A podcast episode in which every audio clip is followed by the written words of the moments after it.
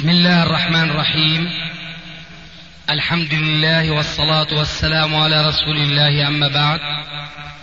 فهذا أحد أشرطة سلسلة الهدى والنور من الدروس العلمية والفتاوى الشرعية لشيخنا المحدث العلامة محمد ناصر الدين الألباني حفظه الله ونفع به الجميع. قام بتسجيلها والتأليف بينها محمد بن أحمد أبو ليلى الأثري إخوة الإيمان والآن مع الشريط الخامس والأربعين بعد ثلاثمائة على واحد يا شيخ en France, en France, il y a des frères qui, et qui travaillent chez des koufars, et à l'heure des prières, le patron ne veut pas qu'ils prient. Que doit-il faire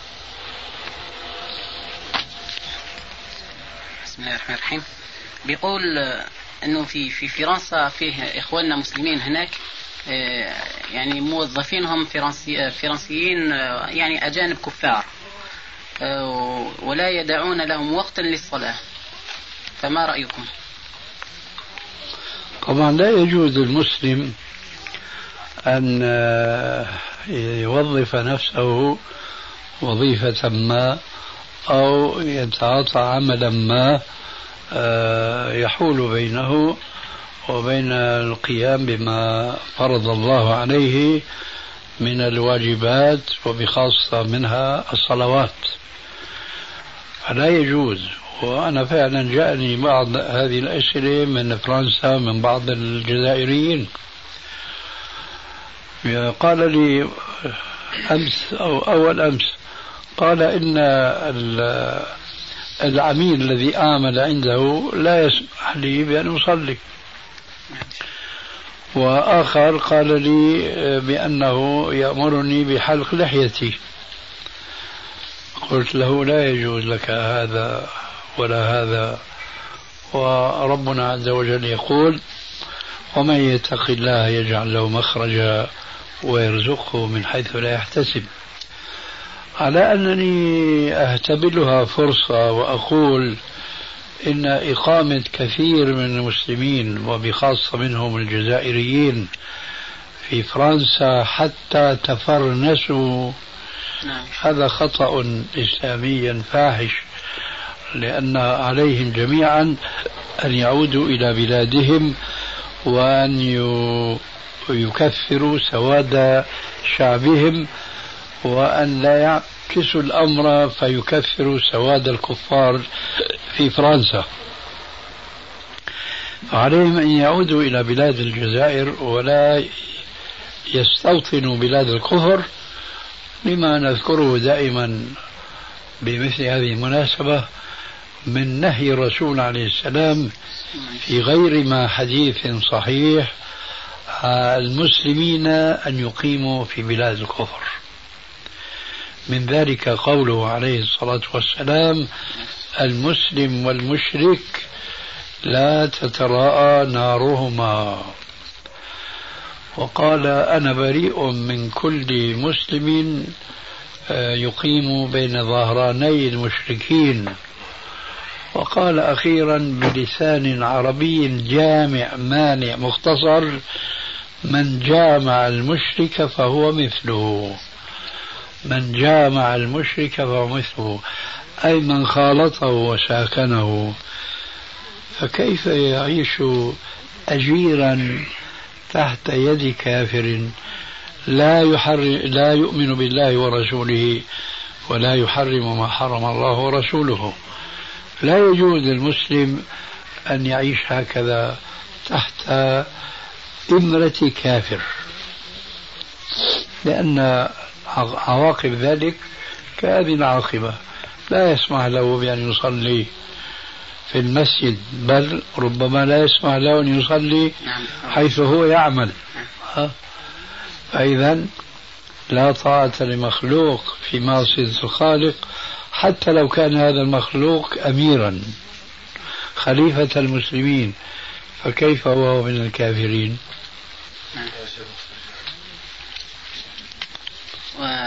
وما هي الشروط يعني اللي من خلالها يمكن للمسلم أنه لا نقول يعني يقيم هناك لكن يمضي فترة معينة هناك. مثلا كالدراسة أو مثلا يعني يمشي للعلاج ولا؟ ما رأيكم؟ إرشاداتكم؟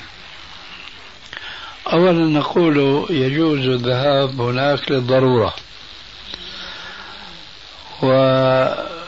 ونعتقد أن من الضرورة في الجملة لا في التفصيل تحصيل بعض العلوم العصرية التي لا توجد في البلاد الإسلامية أو لا يوجد في البلاد الإسلامية من يعلمها. فلتحصيل هذا الفرض الكفائي نرى أنه من الضروري أن يسافر المسلم لتحصيل مثل هذا العلم. أما إذا كان علما آه، عاما ذائعا شاملا وإنما يذهب ولتحصيله لخاصة نفسه ليجعله طريقا للحصول على رزقه هذا ليس ضرورا. من ضرورات المبيحة للمحرمات ولا يجوز له السفر لهذه الحالة. وبناء على ما نعلمه من التاريخ الإسلامي الأول يجوز للتجار المسلمين أن يذهبوا إلى بلاد الكافرين للمتاجرة بأن يقدموا إليهم ما عند المسلمين من التجارة وأن يرجعوا من عند هؤلاء الكفار بما عندهم من بضائع إلى بلاد الإسلام. لا أن يقيموا فيها سنين.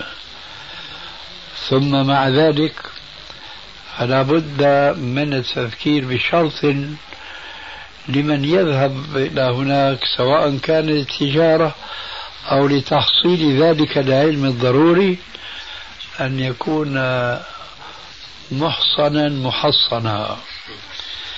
أن يكون محصنا أي متزوجا ومحصنا بالأخلاق الإسلامية.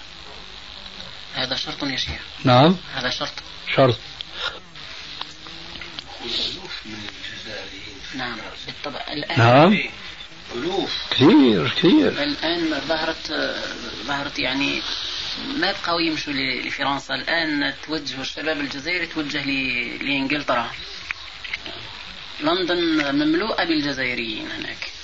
الشباب الجزائري هناك. عجيب العمل تحت العمل بين فرنسا وبريطانيا. تحت البحر. تحت البحر. يعني أعلنوا عنه إنه وصلوه قبل أيام. ساكنين هناك؟ لا إله إلا الله. بيروحوا على بريطانيا يسكنوا؟ نعم. للعمل يذهبون للعمل كما ذهبوا من قبل إلى فرنسا فالآن ينطلقون إلى بريطانيا. يا شيخنا بدي ما دمنا في صدد الحديث عن الجزائريين. كنا كنا تكلمنا منذ حين في نقطة وأنا بدي تكون واضحة أكثر إن شاء الله آه، فيما يخص تعدد الزوجات. عندنا في الجزائر آه، الشباب يعني لو لو ننظر يعني نظرة شاملة للشعب الجزائري نرى أنه حوالي 70% أو أكثر شباب. والبنات يفوقون بكثير آه، الرجال. عددا. عددا. آه، يعني العدد. يفوقون الشباب عددا. يعني الشباب الناس الشابة هناك في الجزائر يعني تعمل 70% من من الشعب الجزائري. آه، النسبة المئوية. وعندنا عندنا يعني بنات بكثرة. على على الشباب يعني على الرجال. يعني أكثر من الشباب. نعم. آه، والمسألة المسألة آه، في في تعدد الزوجات. عندما تكلم بنت في تعدد الزوجات آه، تقول واحدة من ثلاث يعني لا أريدها ولا أريد زوجة ثانية محسوب يعني للزوج بتاعها وتفضل أنها تكون برا يعني تطلق ولا يعني لا تتزوج إطلاقا. إذا بماذا تنصحون يا شيخ؟ يعني لعلنا نفيد نفيد شبابنا إن شاء الله هناك بنصائحكم. يعني أفهم منك أن يعني الشباب لا يقبل على الزواج وكذلك الشابات أم ماذا؟ الشباب عندنا عندنا حتى لو ما فيش أزمة سكن هي الأزمة موجودة عندنا. وحتى أزمة الوظيفة مش موجودة الوظيفة عندنا في الجزائر. حتى لو كانت هناك وظيفة ولا ما في أزمة سكن الشباب مش ممكن يعني اللهم إلا إذا عدد الزوجات. يعني كون كون البنات هناك كلها تتزوج يجب أن يكون هناك تعدد الزوجات. وعندما نكلم بنت نقول نقول لها يعني يجب عليك أن تكون ترضي أي آه، يعني تكوني راضية بزوجة أخرى لزوجك أو تقول لا أنا لا أرضى بها أفضل أن أبقى عازبة أو أطلق. إذا ما رأيت أن زوجي محسوب راح يغير أو يجيب ثانية هذا كلام سائر عندنا في الجزائر. فما رأيكم يا شيخ؟ هذا في بلاد الإسلام كلها. نصائحكم يا شيخ. ليس عندكم فقط. المشكلة عامة وعندنا هنا وفي سوريا كذلك لأن هذا من غزو الغرب الفكري بلاد الإسلام. لأن الكفار ينقمون على المسلمين أشياء كثيرة ومنها تعدد الزوجات. ولعلك تعلم أن هناك كثيرا من الكتاب الإسلاميين انغشوا بدعايات دعايات الكافرين ووصلت هذه الدعاية بقوة آه، مع بعض الرجالات المصريين الذين عاشوا في فرنسا ورجعوا منها إلى مصر. فنشروا فيها هناك ما يتعلق بحرية المرأة و وحددوا موضوع الزواج بأكثر من واحدة بما يتعلق بالضرورة. ولذلك فقد سمعنا في الإذاعة المصرية مرارا وتكرارا أن الإسلام لا يحض على تعداد الزوجات وإنما ذلك للضرورة ويتأولون الآية التي تقول ولن تستطيعوا أن تعدلوا فإن لم تعدلوا فواحدة أنه يجمعون بين الآيتين ويدعون أن الآية التي تنص على أنه غير مستطاع نعدل بينهن تنفي جواز التعدد إلا للضرورة.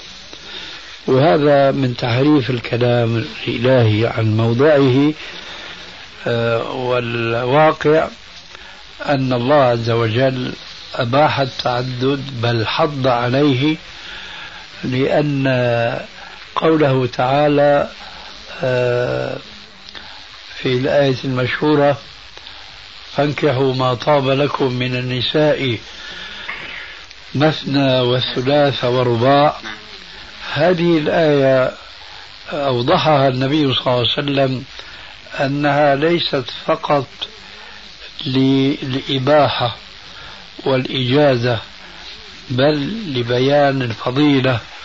حينما قال عليه الصلاة والسلام تزوجوا الولود الودود فإني مباهن بكم الأمم يوم القيامة.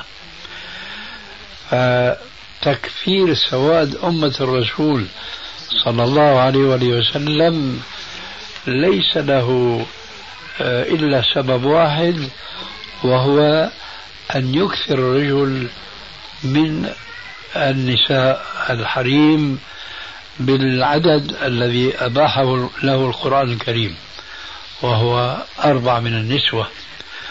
وعلى ذلك جرى آه، سنة السلف فكثير من الصحابة كان لهم أكثر من زوجة واحدة كأبي بكر مثلا وكعلي وغيرهما.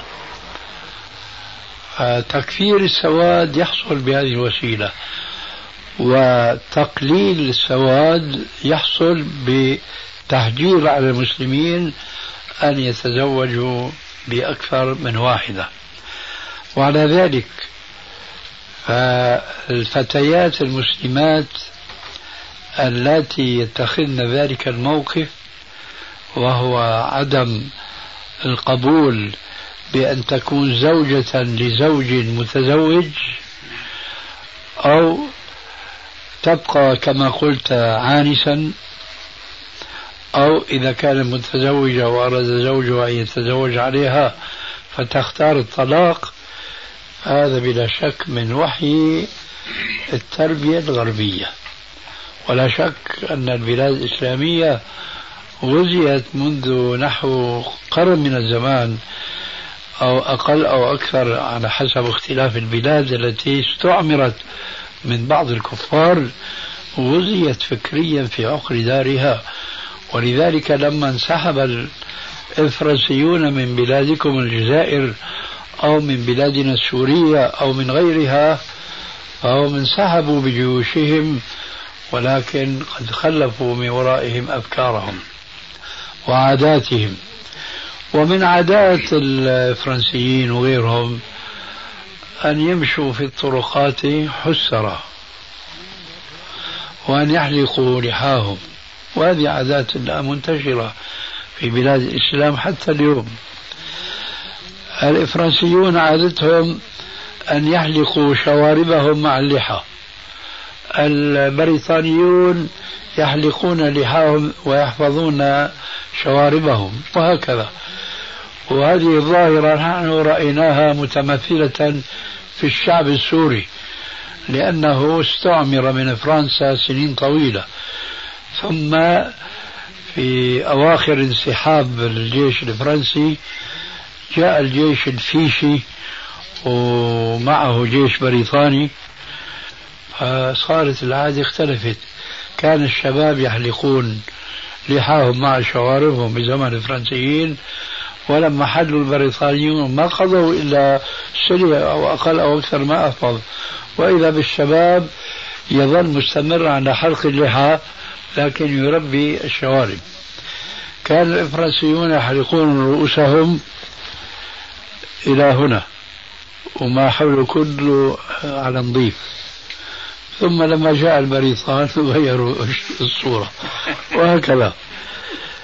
الشاهد أن فكرة امتناع الفتيات المسلمات من التعدد هذه فكرة خطيرة جدا ومخالفة للشريعة الإسلامية وعليهن أن يطرحوا الأهواء الشخصية وأن يخضعوا أنفسهم للأحكام الشرعية.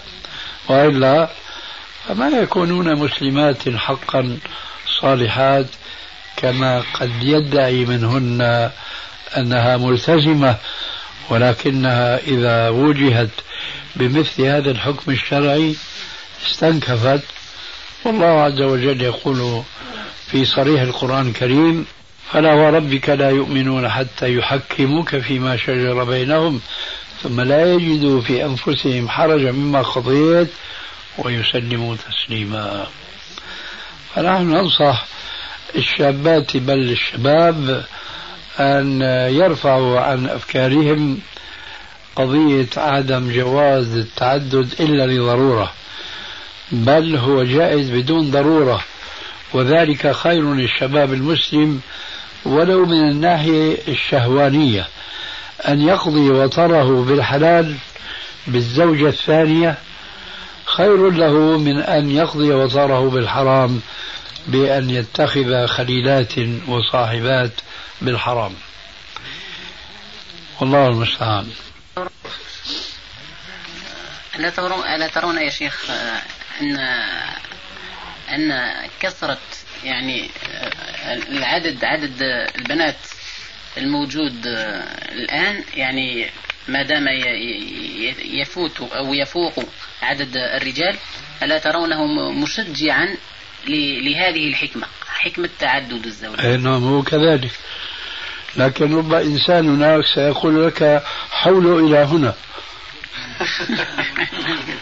يعني والله عندنا عندنا فيه بنات. يعني ينتظرن أن يتقدم إليهن. الله أكبر. وفيها أخريات أحمد. شد حيلك وفي أخريات وربي يهدينا ويهديهن إن شاء الله. اللهم آمين. المهور يعني سؤال الشيخ غالي ولا؟ المهور يعني ترجع ل- للبنت والتربية بتاعتها. ما ترجع لولي أمرها؟ يعني عندما نقول التربية يعني المسؤول الأول عن التربية هو الولي. إيه، في عندكم ولي يعني يعني لا يطلب مهرا غاليا نعم يا شيخ نعم. يوجد شيء من نعم. هذا الحمد لله قدمنا لكثير منهم ولكن الذي يرفض مثلا آه، سبب الرفض يكون أنه لا يريدون ابنتهم تذهب إلى أفغانستان للجهاد فهل يجوز للأب أو الأخ أو الكذا أن يعني يرفض لهذا السبب؟ مع أن ال- البنت تكون راضية وتريد تذهب. إذا كانت البنت راضية لا يجوز. نعم. هو ال- الانحراف عن الشرع ما هي مسألة ولا مسألتين. الغالب هو الانحراف. والاتباع قليل جدا مع الأسف. آه، توضيح صغير يا شيخ.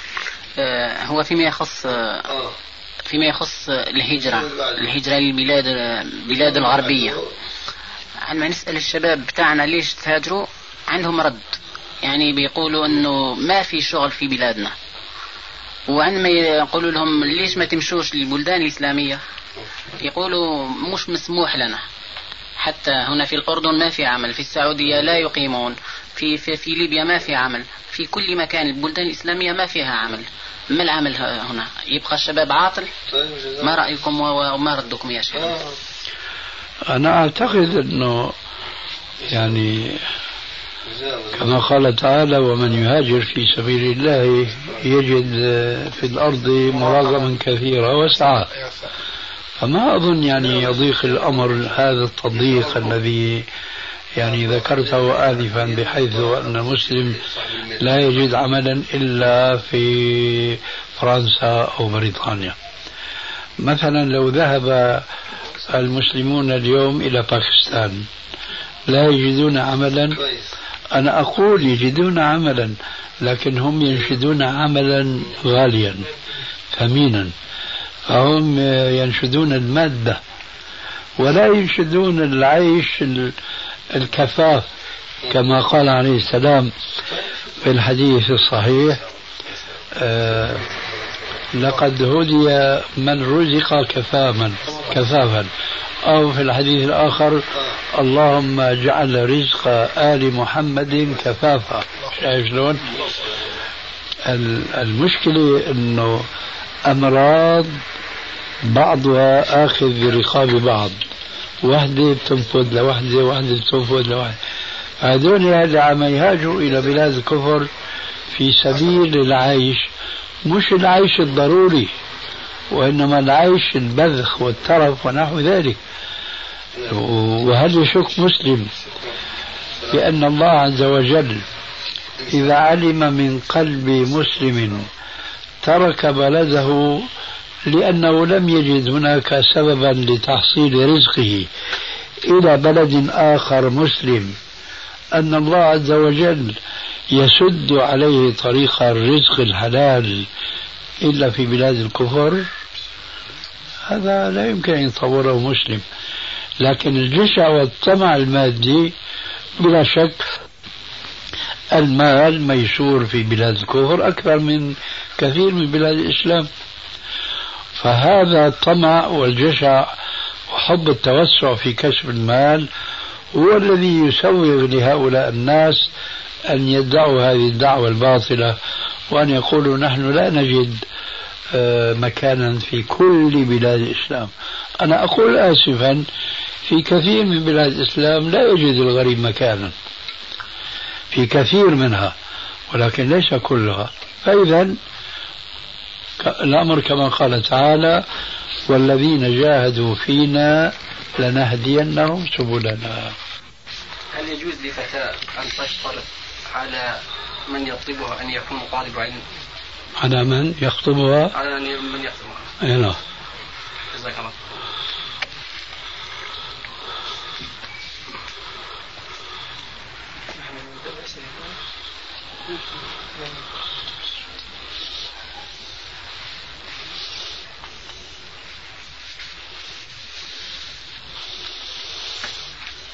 يعني سؤال واضح ومش واضح. يعني هي ترغب أن يكون الخاطب من طلاب العلم. نعم. إيه شو فيها هي؟ ما فيها شيء. يعني مثل آه، ترغب أنه يكون رجل صالح. طيب هي طماعة صالح وطالب علم. بالطبع هي لما تطلب هذا الطلب أن يكون طالب علم لا تعني غير صالح. فإذا هي تعني صالح وطالب علم.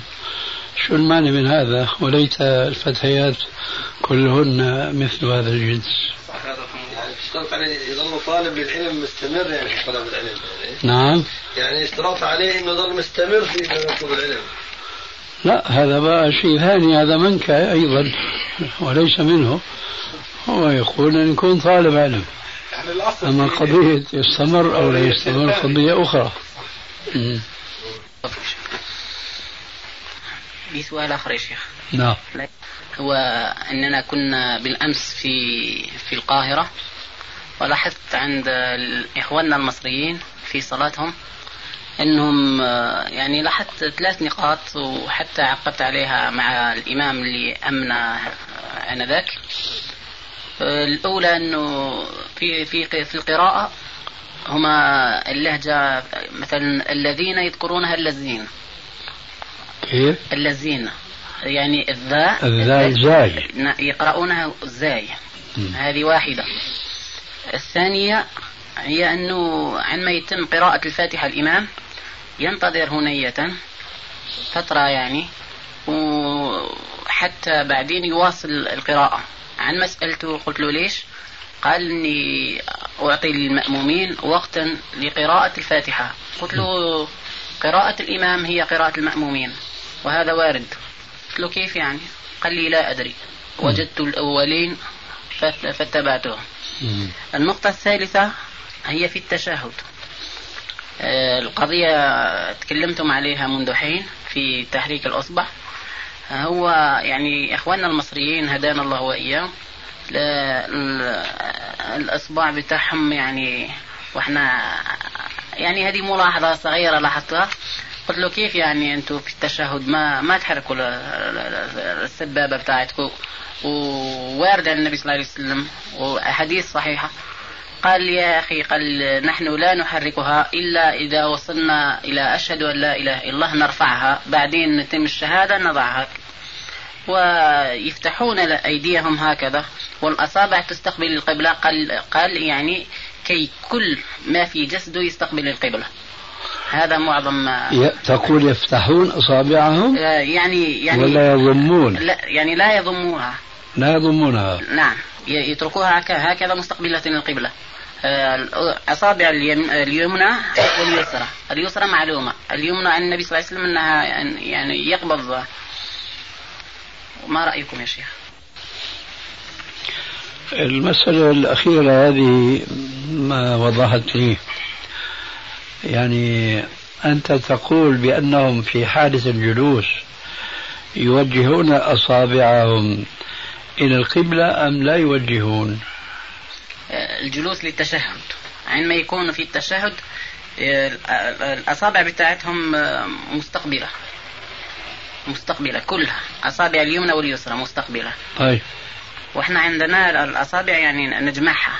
طيب واليد الأخرى؟ الأخرى مستقبلة نتركها وهي- هكذا. يعني ق... ق... ملاحظتك أنت على اليد اليمنى. نعم. حطوا على اليد اليمنى إنه بتضل ممدودة ما بقبضوها 53 هذا فاهم لكنه أدخل عاملا جديدا في الموضوع. لا, لا أنت هذا مرادك والله أعلم. هذا هذا مرادي والله. والله أعلم. هكذا هكذا. بعدين في... في عندما يلحق لي... ليشاهد يرفعها نعم أخي قضية الأصبع هذه مفهومة لكن قضية استقبال القبلة بالأصابع سواء قلنا بالسلب أو الإيجاب هذا يظهر في موضوع اليد اليسرى.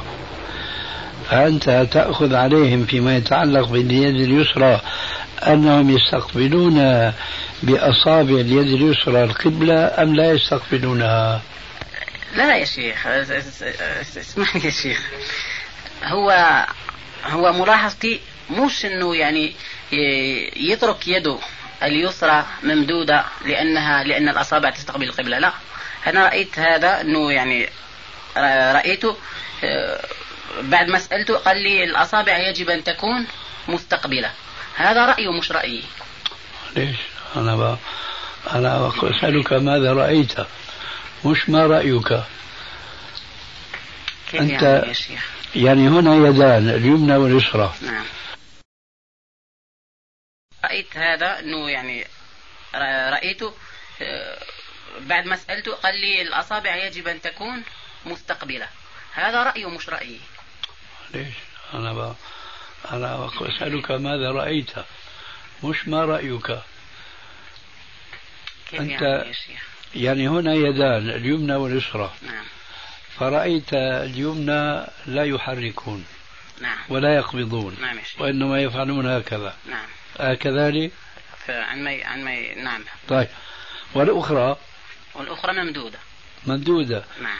إيه تلاحظ أنها ممدودة إلى القبلة ولا غير ممدودة إلى القبلة ولا إيه؟ لأنك أنت ذكرت القبلة. لأنه لأنه عن مسألته هو ذكر لي القبلة. وأنا عندما قرأت قرأت لكم آه، الكتاب آه، سيرة صلاة النبي صلى الله عليه وسلم. ما ما يعني ما ما, وقفت عند هذا. كلمة القبلة هذه للأصابع. هذا هو شايف يعني في مسألة أخرى في الموضوع غير قضية الإصبع. المهم نرجع للصور التي عرضتها. نناقشها واحدة واحدة. المسألة الأخرى قضية اللزينة.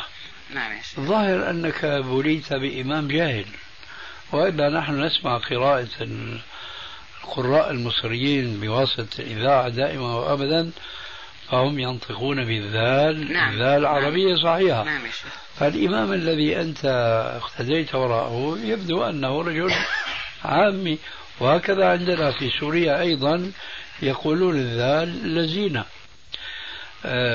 فهذا يعني لحن عامي وهذا الإمام لم يكن آه، قائلا فهو خطأ لا شك في ذلك إطلاقا. فهل آه، لك شيء آخر تبنيه على هذا الخطأ؟ هو هو في الحقيقة آه، لا ما دام يعني آه، أود أن أعرف ما ما حكمه ولا كيف كيف يعني ما رأيكم فيه؟ ما رأيي في ماذا يعني في في في هذا هل هل عليه محسوب آه، هل عليه يتوقف عن هذا؟ بلا شك هو أنت لا يخفاك أن النبي صلى الله عليه وسلم قال يا أم القوم أقرأهم لكتاب الله فإن كانوا في القراءة سواء فأعلمهم بالسنة إلى آخر الحديث وإن كان هو فهو. فهو ليس ليس يحسن القراءة فضلا عن أن يكون أقرأ القوم. ولذلك فهو والله أعلم موظف من هؤلاء الموظفين من الأئمة الذين يعني يوظفون فقط من أجل الراتب والمعاش. فهو بعد أن نبهته لو كان يقصد تقوى الله عز وجل عليه أن يتعلم القراءة من جديد. لأن هذا خطأ خطأ فاحش جدا. أن يقرأ أن يقلب الحرف إلى حرف آخر هذا خطأ فاحش ويكون مسؤولا هو عن صلاة المقتدين خلفه. أما المسألة الثانية وهي أنه كان يسكت وراء الفاتحة وليفرغ المقتدين ليقرأوا الفاتحة. فهذا أيضا يفعل هنا في هذه البلاد و وهو مذهب الشافعية. ولا أصل لهذه السكتة الطويلة بعد أن يقرأ الإمام الفاتحة في السنة الصحيحة. ولذلك من كان يريد اتباع السنة فإذا ما فرغ من قراءة الفاتحة عليه أن يتابع القراءة بعد الفاتحة جهرا ولا يسكت هذه السكتة طويلة. واضح؟ طيب. شو بقي السؤال الثالث؟ ما هو؟ قضية الأصابع إيه هذا خلاف السنة كما أنت شرحت له. القبض قبض الأصابع والتحليق بالوسطى والإبهام والإشارة بالسبابة وتحريكها هي السنة الصحيحة التي ثبتت في حديث وائل بن حجر رضي الله عنه ولكن كما قال تعالى ولكن أكثر الناس لا يعلمون هل نستطيع أن نقول كلمة هل نستطيع أن نقول أن الأصابع تستقبل القبلة في هذا؟ لا إنما نقول السبابة تستقبل القبلة. وبس. بس. لذلك أشكل علي لما أنت تحدثت بكلام عام في موضوع استقبال القبلة بالأصابع. السنة هو استقبال القبلة بالسبابة. السبابة وبس. بالسبابة. نعم. بخلاف السجود. لا السجود معلوم. أقول بخلاف السجود. نعم وإذا كان معلوما لديك حينما يضع يده اليسرى هنا لذلك أنا دندنت قليلا معك نعم. نعم. حول اليسرى هنا نعم.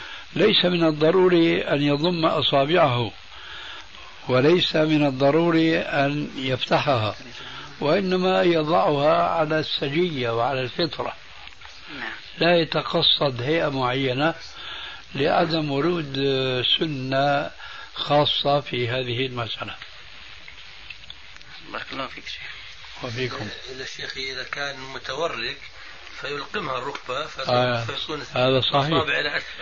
في الثلاثية والرباعية لعلك تذكر معنا أنه يتورك يخرج رجله اليسرى تحت ساقه اليمنى ويميل بشقه الأيسر إلى الجانب الأيسر ويضع هكذا كفه يلقم كفه ركبته ويتكئ على ذراعه الأيسر.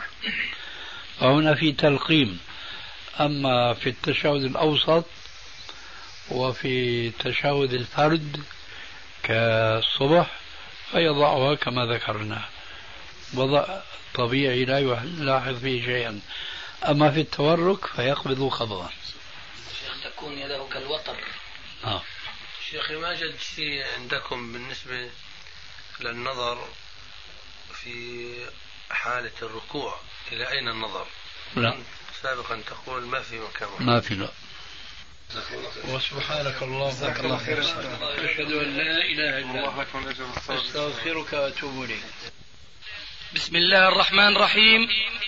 من سلسلة الهدى والنور. أجوبة على أسئلة عبر الهاتف. والمسحور أي نعم.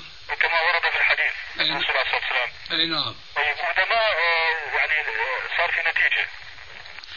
طبعا إحنا يع- يعني إذا ما صار نتيجة بتلاوة كلام الله راح يصير ن- نتيجة بفضل الشيخ المزعوم. يعني.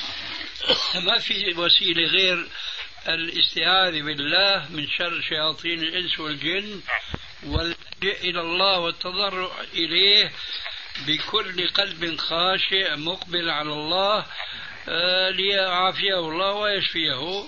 هذا هو السبيل ليس إلا. طيب في شيخ آه، شيخ مثلا في أحاديث وردت غير المعوذات مثلا آه، كرقية مثلا عن الرسول عليه الصلاة والسلام. اضافه للمعوذات يعني؟ ما أعلم شيئا. آخر ما أعلم شيئا آخر. اذا لا يجوز الذهاب اليهم ها؟ أبدا لا يجوز لأنه هذول أكثرهم أحسن ما يقال فيهم أنهم أصحابين مهنة وصنعة بدهم يعتاشوا فيها أو بها وهي صنعة غير مشروعة. هذا أقل ما يقال فيهم وإلا ففيهم دجالين وفيهم كذابين والله المستعان. الشيخ طيب لو ثبت لي إنه آه، واحد منهم مثلا يعالج بالقرآن الكريم. نعم. آه، هل يجوز لي مثلا الذهاب له بس بالقرآن الكريم؟ الآيات والاحا يعني بس الكريم. بس بالقرآن الكريم؟ ولكن يحجب حجب. ها يكتب الايات مثل على حجاب ويطلب من هلا هلا كشفت القناع.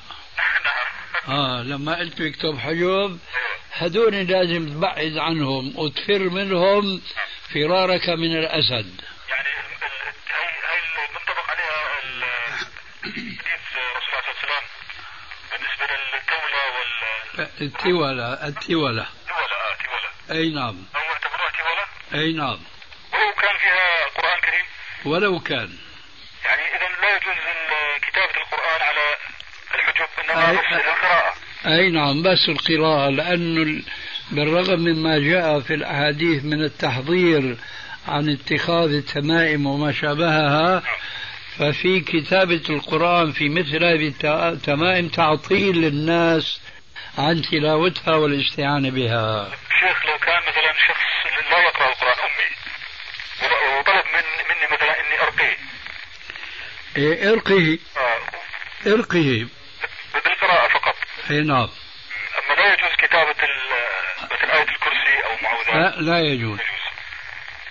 بارك الله فيك شيخ. بارك الله فيك. وفيك بارك يا أخي. جزاك الله. أهلين. جزاك الله خيرا. ولا تنسى تقول السلام عليكم. يا الله السلام عليكم ورحمة وعليكم السلام ورحمة الله وبركاته. إلي سؤالين يا شيخ. هاتي ما السؤال الأول آه، قراءة الفاتحة عندما يريد رجل أن يخطب فتاة. يقرؤون الفاتحة. هل هذا ورد؟ لم ترد.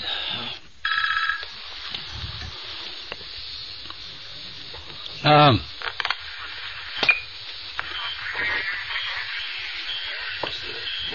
نعم. السلام عليكم. وعليكم السلام ورحمة الله وبركاته. كيف حالك يا شيخ محمد؟ أحمد الله أشكره الله يسلمك. أنا أكلمك من السعودية. أهلا مرحبا. الله يسلمك كيف حالكم؟ ومن أي السعودية الحمد لله من أي السعودية تتكلم؟ أتكلم من الطائف. أهلا مرحبا. الله يسلمك. كيف حالك؟ أحمد الله إليك. الله يسلمك. الله يحفظك. آه معلش لو تكلمنا في الموضوع مستعجلين شوية. تفضل. الله يسلمك. في كتاب طلع لي واحد من طلبة العلم عندنا اسمه خالد المؤذن. أي نعم. فأنا قرأت الكتاب واطلعت عليه. أيوة. بت- أني أعرف هل قرأته أنت أو لا. ما اسم الكتاب يا أخي؟ اسمه البر... إقامة البرهان على تضعيف حديث استعينوا على قضاء حوائجكم بالكتمان أي نعم قرأته. أيوة يا شيخ محمد. إيه، يكفيك وصفك إياه. بأنه طالب علم. أيوة. وليس شيخا في العلم. صحيح هذا. يكفيك هذا. وإذا أردت برهانا عاجلا أيوة.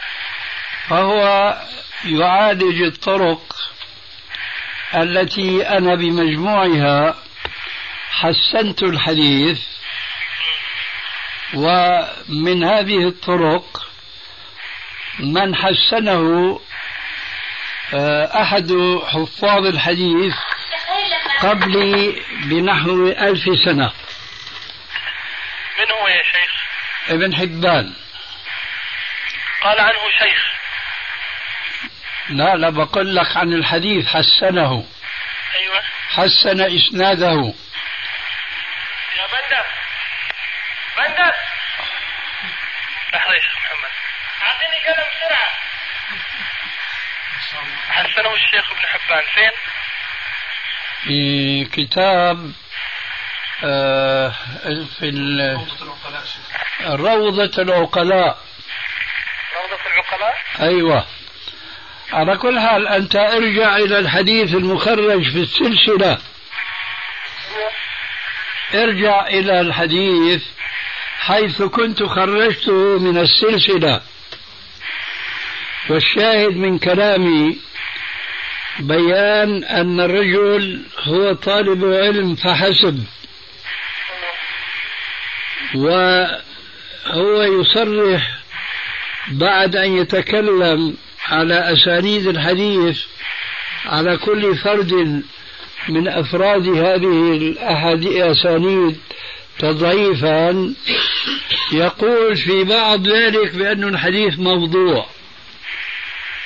فكيف يكون موضوعا والحديث له عدة طرق وحسن بعضها أحد الحفاظ؟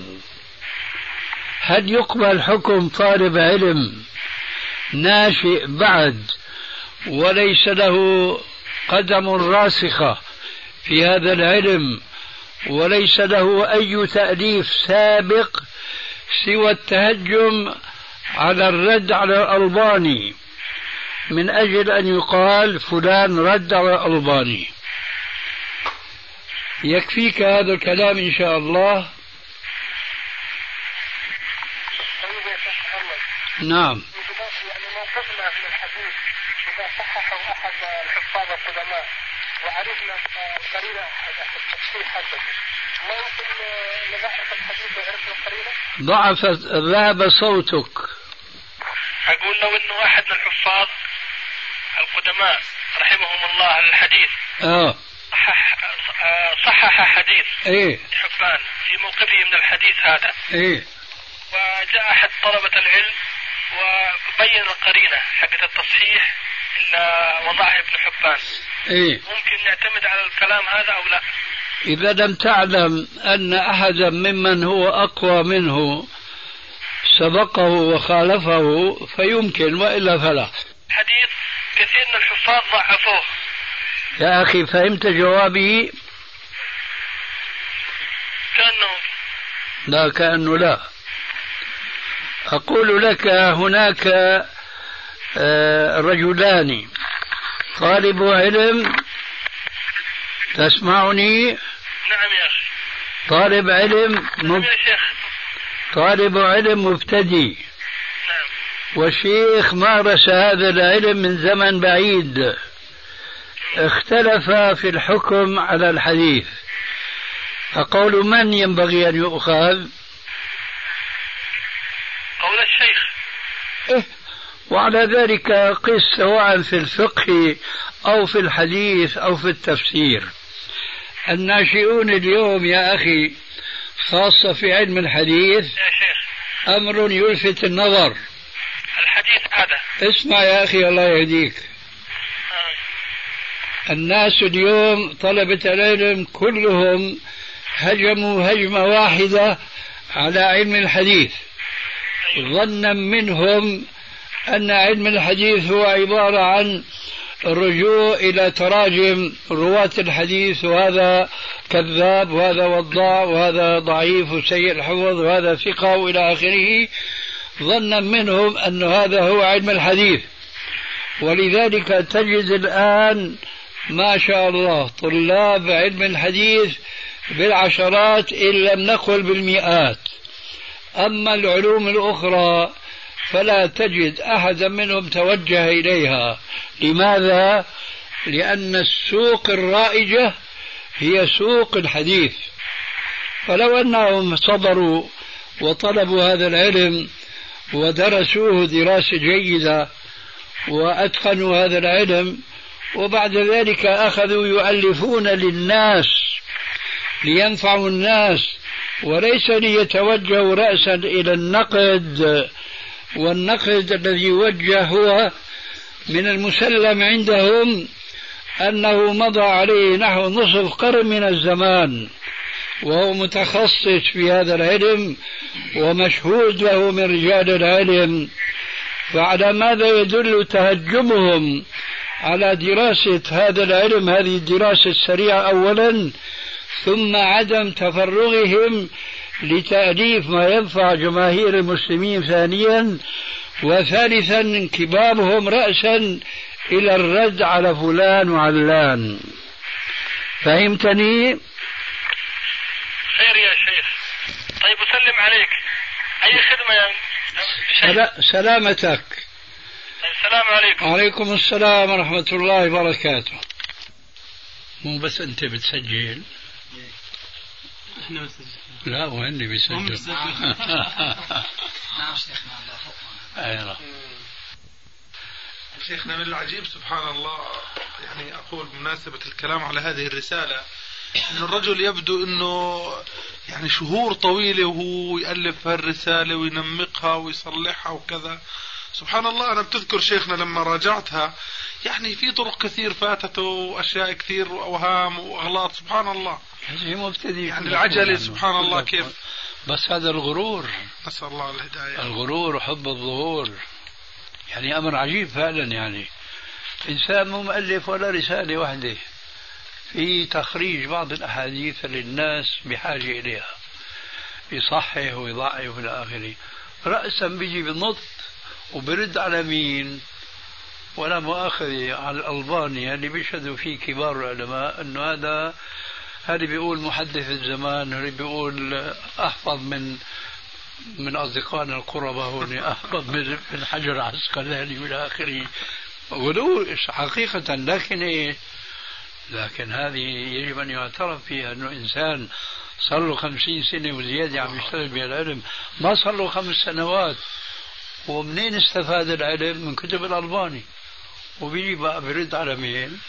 على الألباني العجيب شيخنا العجيب في مقدمة الكتاب أيضا يقول هو والشيخ مقبل المقدم لكتابه أن الشيخ الألباني هو إمام أهل السنة أيه. ومحدث العصر الذي لم نرى مثله واستفدنا وكذا. ثم يقول وقد أقمنا الدليل في هذه الرسالة على ضعف منهج الشيخ. يعني هذه أولا هذان تناقضان عظيمان. زد على ذلك أقول لا أستقيم ظاهر. خير هيك. لا لا في نقطة ثانية. زد على هذا أن المنهج لا يؤخذ من حديث واحد. الشيخ مخرج ثلاثين ألف حديث وأثر. من ثلاثين ألف حديث وأثر ضعف حديث على فرض أنه غلط في الشيخ مية في المية. فهل يقال المنهج خطأ بسبب خطأ في حديث واحد؟ وخليه خطأ واحد في المية اثنين في المية. حقيقة يعني ومين اللي ما بيخطئ ومن ذا لا يخطئ صحيح. مين ما بيخطئ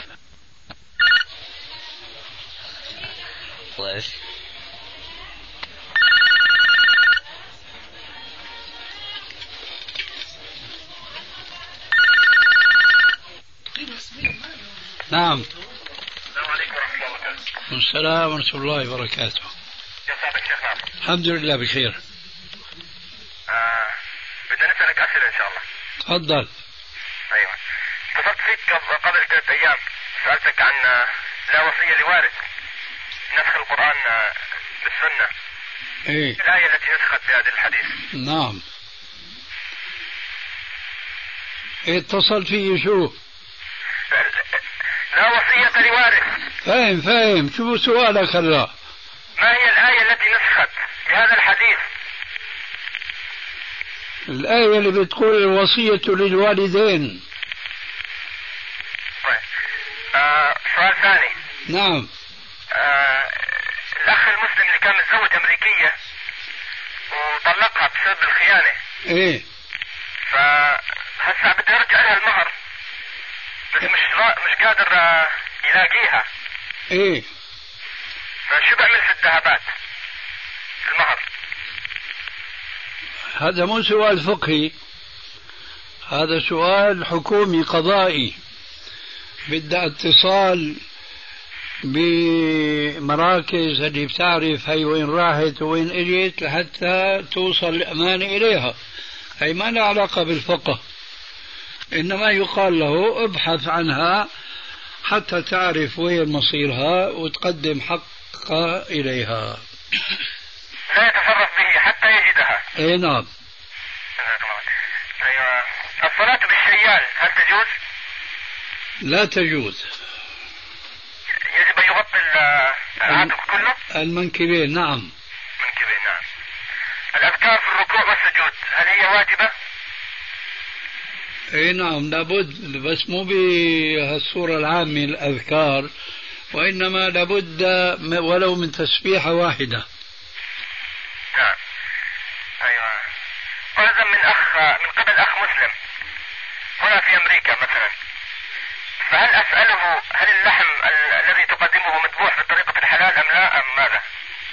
من الذي قدم إليك اللحم مسلم؟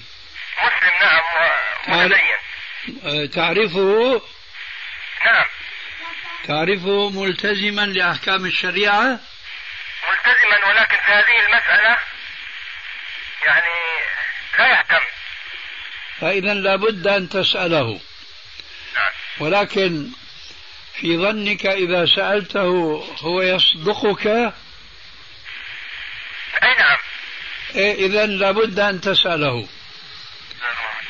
حديث نية المؤمن خير من عمله ضعيف. سمعت في الشريط انه لا إله إلا الله. حماد الأنصاري وجد 14 طريقا له. أظن أنك واهم. في اشرطتك سمعته. أنت واهم. نعم. مين هذا الأنصاري اللي وجد للحديث هذا الضعيف أربعة عشر طريقا؟ وين؟ حماد الأنصاري. حماد الأنصاري؟ من كلامي أنا. لا أحد التلاميذ في الأشرطة قال لك ذلك. إيه هذا كلام غير صحيح. نعم. الحديث ضعيف. آه، دفع الرشوة. تعلمت من الأشرطة أنه لإبطال حق أو إحقاق باطل. أحسنت. فسئلت في أحد الأشرطة آه، عن دفع الرشوة لعامل الجمارك. أيوة. وجبت لا يجوز. إيه نعم. آه، في أي في أي قول نأخذ ما في تناقض بين القولين. لأنه حينما تعطى الرشوة للجمارك فقد ينفضح أمره ويصاب بالدعوة الإسلامية بوخزة وبطعنة. و- ويقال أن هذول المتدينين يفعلون كذا وكذا. فإعطاء الرشوة لوصول الحق لا يزال للحكم كما سمعت فهو جائز وحرام على من يأخذ وليس حراما على من يعطي. لكن إذا كانت الرشوة في حال يخشى أن تنكشف ففي هذه الحالة نقول لا يجوز. جزاك الله خير آه، عندنا فصل بين الفرض والسنة آه، هل يتكلم المصلي مع نفسه أم يجب أن يتكلم مع أحد؟ لا لابد أن يتكلم مع غيره. لا يجوز أن ينطق بكلمات لنفسه إذن. مش لا يجوز لا يكفي. لا يكفي نعم. أي نعم. آه، قراءة لإلاف قريش عند ضياع شيء. هل ثبت في ذلك شيء؟ عند إيش؟ إذا ضاع مني شيء. أسمع الناس يقرؤون آه، لإلاف قريش. لا أصل لذلك. لا أصل لذلك. أدركت الإمام في الركعة الثانية. وقد بدأ في الركعة الثانية في في صلاة العشاء مثلا. أيوة. آه، يجب علي أن أنصت ولا أستطيع أن أقرأ دعاء الاستفتاح. صح. أقرأه في الركعة الثالثة؟ تقرأ إيش؟ دعاء الاستفتاح. لا لا. راح دعاء الاستفتاح. راح دعاء الاستفتاح أي نعم. كما تروح الفاتحة. أي نعم. المسح على النعلين. هل يشترط في ذلك آه، أن النعلين يغطيا الكعبين؟ وهما إذا غطي الكعبين خرج عن كونهما نعلين. الله. إذا لا ينفع عليهما؟ يمسح عليهما. لكن أنا أصحح اللغة. أي نعم جزاك الله خير. آه، في السعودية. في السعودية يطبعون المصافح. مصاحف. آه، سورة البقرة تبدأ من اليسار. تبدأ من اليسار إلى اليمين. حتى لتسهيلها آه، على الكفار. هل يجوز ذلك؟ مع الترجمة طبعا. يعني يعني أول مصحف بيجي بآخر المصحف المعتاد عندنا. نعم. أسمع ولم أرى.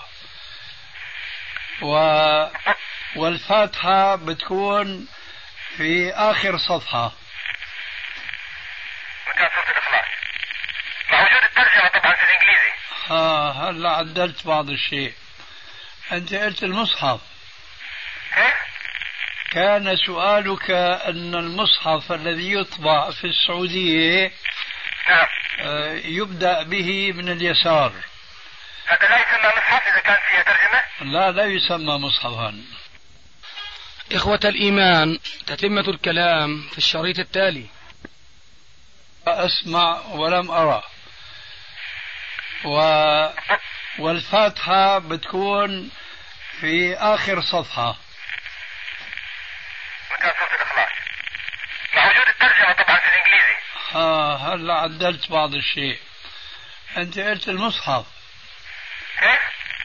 كان سؤالك أن المصحف الذي يطبع في السعودية نعم.